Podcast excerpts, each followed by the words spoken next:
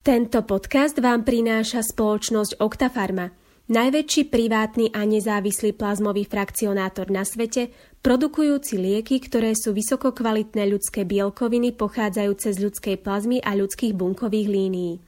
Octafarma sa špecializuje na oblasť hematológie, imunológie a intenzívnej starostlivosti.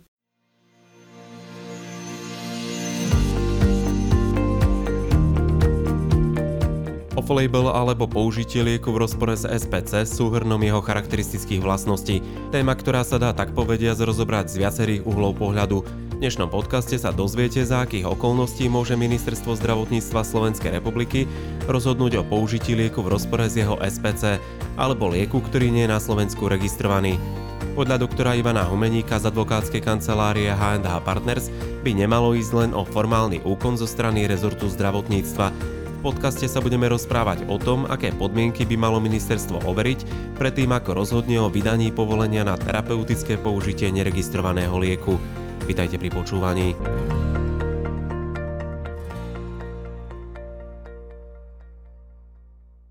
Viackrát sme v článkoch na našom portáli www.medipravnik.sk ako aj v podcastoch hovorili o použití lieku off-label, čiže v rozpore s jeho súhrnom charakteristických vlastností alebo SPC.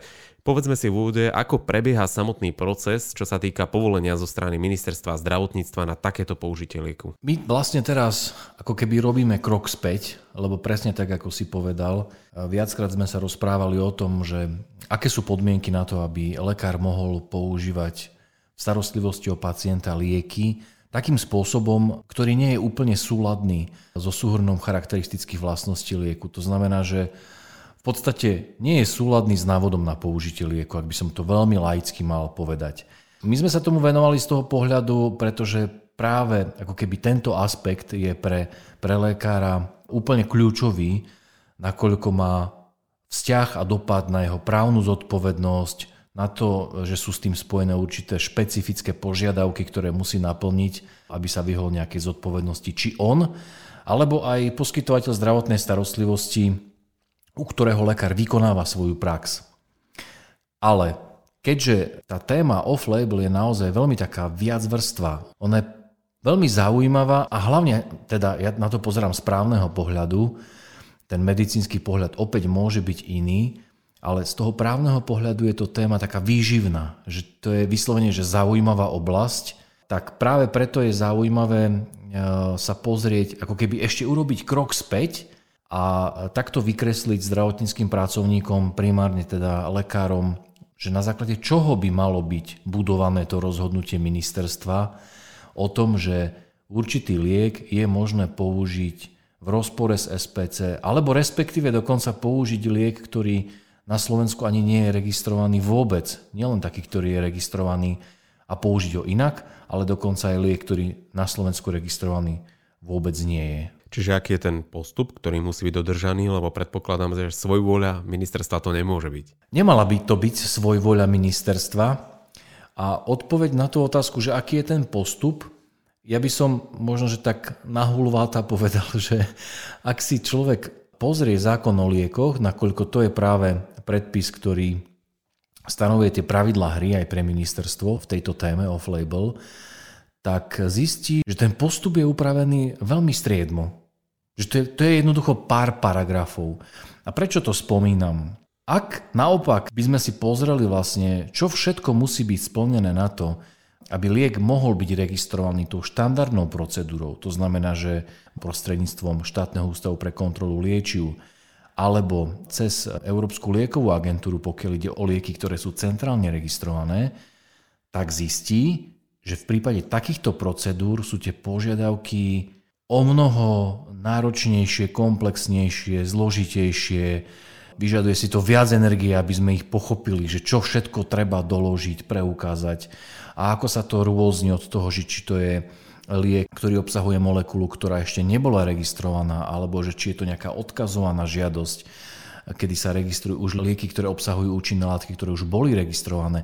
Ale vždy v podstate prídeme k tomu, že celá tá procedúra to je úplne kompletná veda. A to posudzovanie jednoducho robia ľudia, ktorí sú fachmani v tom, čo robia, pretože tá procedúra si vyžaduje naozaj množstvo vedomostí, skúseností a tak ďalej. Toto je, akože by som povedal, že ten štandardný spôsob, ako sú lieky registrované.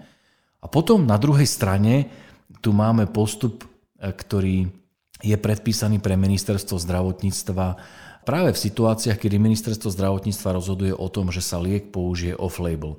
No a keď sa pozrieme na tento postup, tak je to v podstate niekoľko paragrafov, že úplne na prvý pohľad si človek povie, že fúha, že to je taká brnkačka, že to je vlastne, to je úplne jednoduchá vec a jednoducho ministerstvo ako keby dodrží niekoľko tých pravidiel, ktoré tam sú a je to v poriadku. A toto môže viesť takému milnému záveru, že v prípade, ak ministerstvo rozhoduje, že vlastne treba splniť len nejaké základné administratívne požiadavky a že to je vlastne taká formalita. Z môjho pohľadu je takáto interpretácia postupu, ktorý musí byť dodržaný, a to aj z pohľadu ministerstva, ak by si to niekto myslel, je, ja si myslím, že to je hlboký omyl v samotnom skutkovom základe, o ktorý ide, keď sa rozprávame vlastne o použití lieku v rozpore s jeho registráciou, respektíve použití lieku, ktorý vôbec registrovaný nie je. Kedy môže teda rezort zdravotníctva rozhodnúť o použití liekov label? Tých podmienok je niekoľko, ktoré musia byť splnené a ja pôjdem jednu po druhej, aby sme pochopili celý ten kontext. Na to, aby ministerstvo vydalo povolenie na terapeutické použitie lieku, musí ten liek byť určený pre pacienta, ktorému hrozí buď smrť, ak takýto liek nedostane, alebo závažne sa zhorší jeho zdravotný stav. Teda nejde o nejaké riešenie takých bežných zdravotných komplikácií pacienta. To naozaj môže byť len taký liek, bez ktorého, ak by ho pacient nedostal, buď zomrie, alebo sa závažne zhorší jeho zdravotný stav. Čo je závažné zhoršenie zdravotného stavu, to nie je vysvetlené, ale ja si myslím, že sa dá dedukovať, že nejde o nejakú banalitu, že skutočne musí ísť o veľmi závažnú hrozbu vo vzťahu k jeho zdraviu. Toto je prvá podmienka. Druhá podmienka je tá, že liek, ktorý sa žiada, aby bol schválený, hej, to znamená, aby ministerstvo vydalo rozhodnutie, že môže byť použitý, hoci jeho SPC nepovoluje také použitie, ako sa navrhuje, tak tá druhá podmienka je taká, že pre tento typ použitia a pre danú skupinu pacientov alebo pre toho jedného pacienta, hej, u ktorých buď hrozí ohrozenie na živote alebo hrozí závažné zhoršenie ich zdravotného stavu, nie je dostupný porovnateľný liek, ktorý je registrovaný. To znamená, že čo vlastne ministerstvo musí urobiť, keď dostáva žiadosť, a teraz skutočne zjednodušujem, potom si môžeme povedať, že aké tie podmienky sú, ktoré musia byť splnené, čo sa týka náležitosti žiadosti, kto ju podáva, to teraz dávam na bok, ale keby som bol na ministerstve, ako právnik, ktorý by za toto zodpovedal, za takýto proces, tak čo by som robil? Dostanem žiadosť, a najprv by som musel z nej vyčítať, že pokiaľ tú žiadosť neschválim, to znamená, že nepovolím e, použitie lieku takým spôsobom, ako sa požaduje, že či následkom toho, že ten liek nebude môcť byť použitý, či buď konkrétny pacient alebo skupina pacientov, pre ktorých sa takýto liek žiada povoliť, či zomrú, alebo či sa závažne zhorší ich zdravotný stav. Toto by som prv zistoval ako prvé. Vyplýva mi to z tej, z tej žiadosti, ktorá mi bola doručená, alebo nie. Ak to z tej žiadosti nevyplýva, to znamená, že ja to neviem identifikovať, ako keby tú závažnosť tej potreby, tak v zásade ani ďalej nemusím skúmať a jednoducho nevyhoviem tej žiadosti. Ak ja zistím, že skutočne poskytovateľ zdravotnej starostlivosti, ktorý mi tú žiadosť o schválenie terapeutického použitia lieku dal, preukázal, že preto to robí, aby zachránil život alebo aby predišiel závažnému zhoršeniu zdravotného stavu, tak idem do ďalšieho bodu a skúmam, že či pre túto situáciu, ktorá je tam opísaná, či ja nemám na Slovensku registrovaný liek. To je veľmi dôležitá druhá podmienka. Ak zistím, že pre takúto závažnú terapeutickú situáciu mám registrovaný liek, to znamená, že je tu na Slovensku registrovaný liek, ktorý sa práve pre túto situáciu dá použiť, tak opäť pre mňa to stráca ako keby opodstatnenosť táto žiadosť a nevyhovujem tej žiadosti. Ale ak zistím, že na Slovensku naozaj pre takýto spôsob použitia lieku, pre takúto skupinu pacientov, takýmto spôsobom, ako sa žiada, aby bol ten liek použitý, neexistuje dostupný porovnateľný liek, tak v takom prípade tej žiadosti môžem vyhovieť. Zároveň musia byť splnené zákonné podmienky, na ktoré by si rezort zdravotníctva mal dať pozor.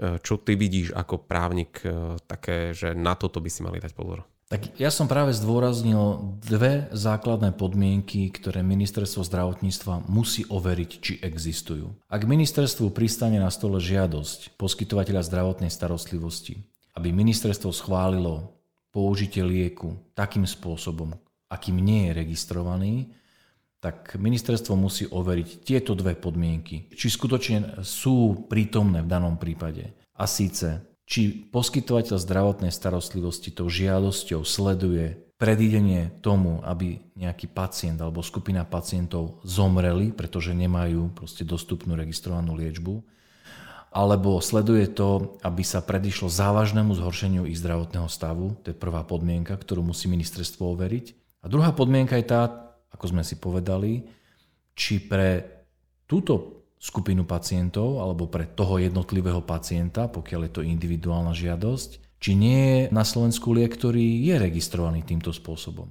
Ministerstvo jednoducho, ono je ako keby pánom hry. Pánom hry vo vzťahu k určitým kompetenciám, ktoré mu zákon o liekoch odovzdáva, ale vždy tie pravidla musí dodržiavať. I keď je to najvyšší regulátor, keby sme to takto povedali v rámci liekovej oblasti, to neznamená, že je neobmedzený.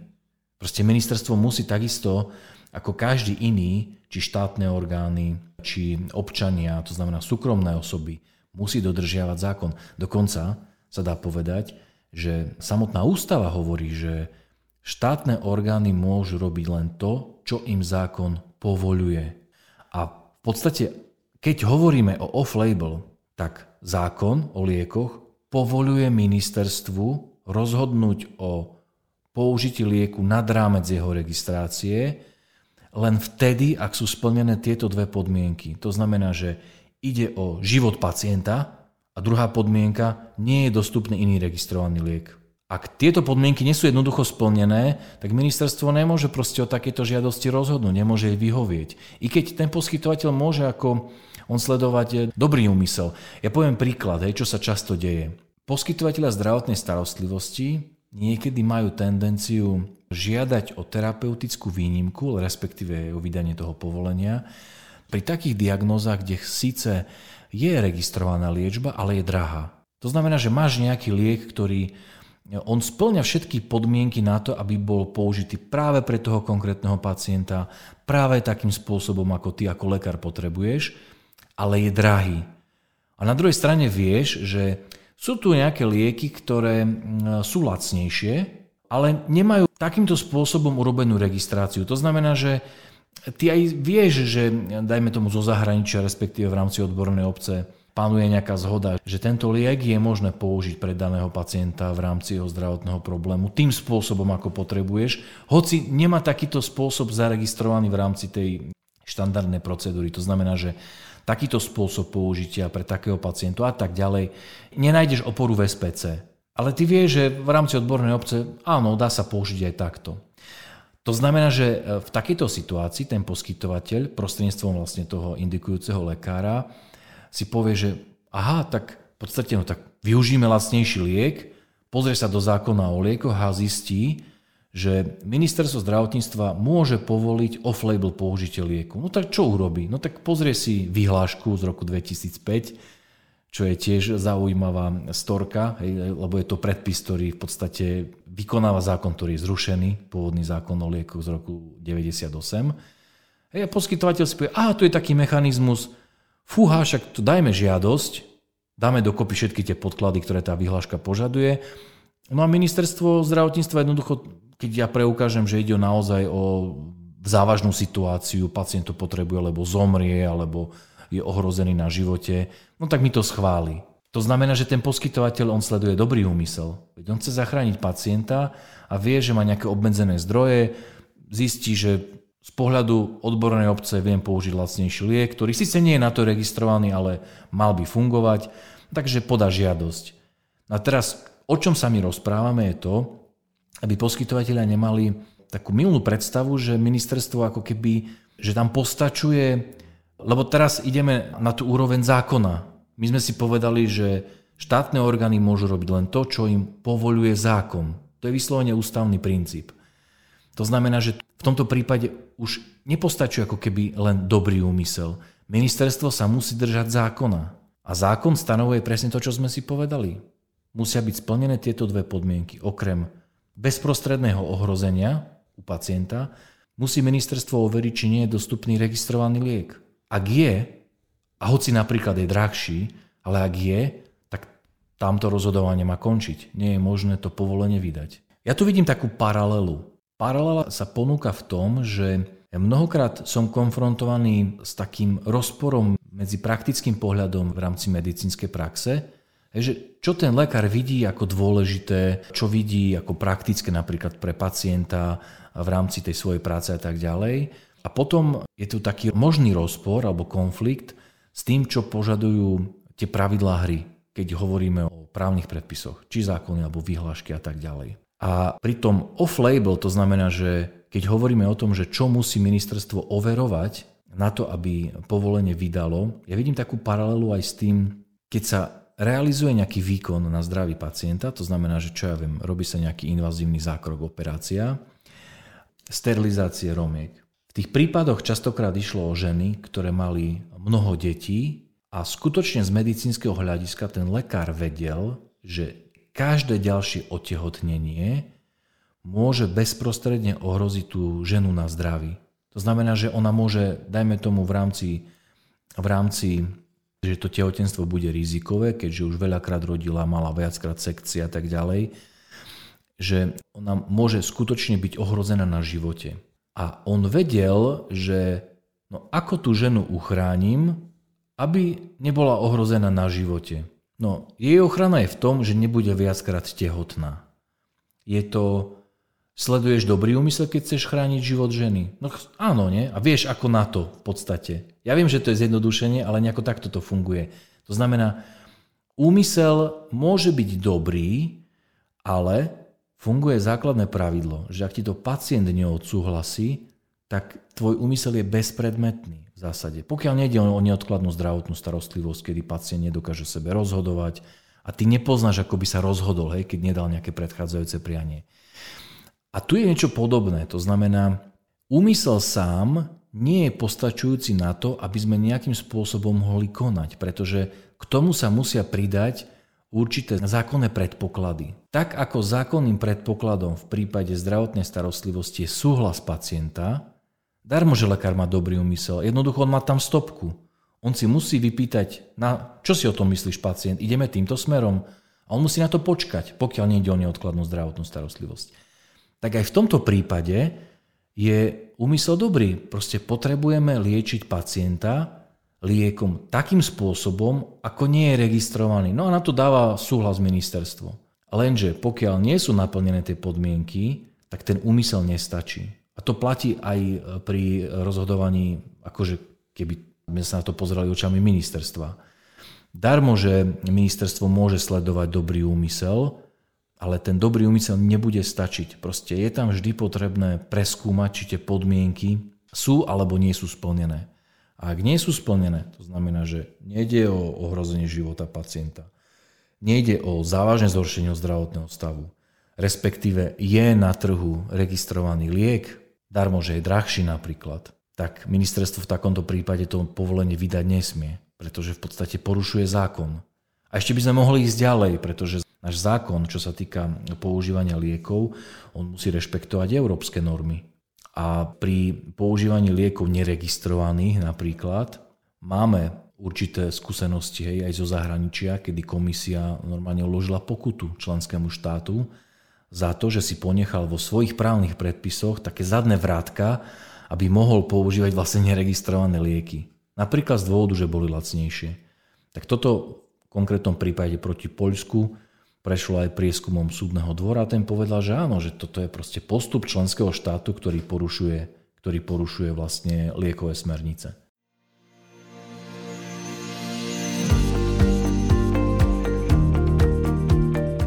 Dnešnom podcaste sme sa venovali téme povolenia na off-label farmakoliečbu. Ak Ministerstvo zdravotníctva Slovenskej republiky dostane od poskytovateľa zdravotnej starostlivosti žiadosť o udelenie výnimky pri použití lieku spôsobom, na aký nie je registrovaný, musí si podľa advokáta overiť dve základné podmienky. Liek musí byť určený pre pacienta, ktorému hrozí smrť, alebo ak ho nedostane, závažne sa mu zhorší zdravotný stav. Druhou podmienkou je, že pre daný typ použitia pre skupinu alebo jedného pacienta nie je dostupný porovnateľný liek, ktorý je registrovaný. Ak máte pre nás tému podcastu, pošlite nám ju na adresu podcast.mediprávnik.sk. Majte sa krásne.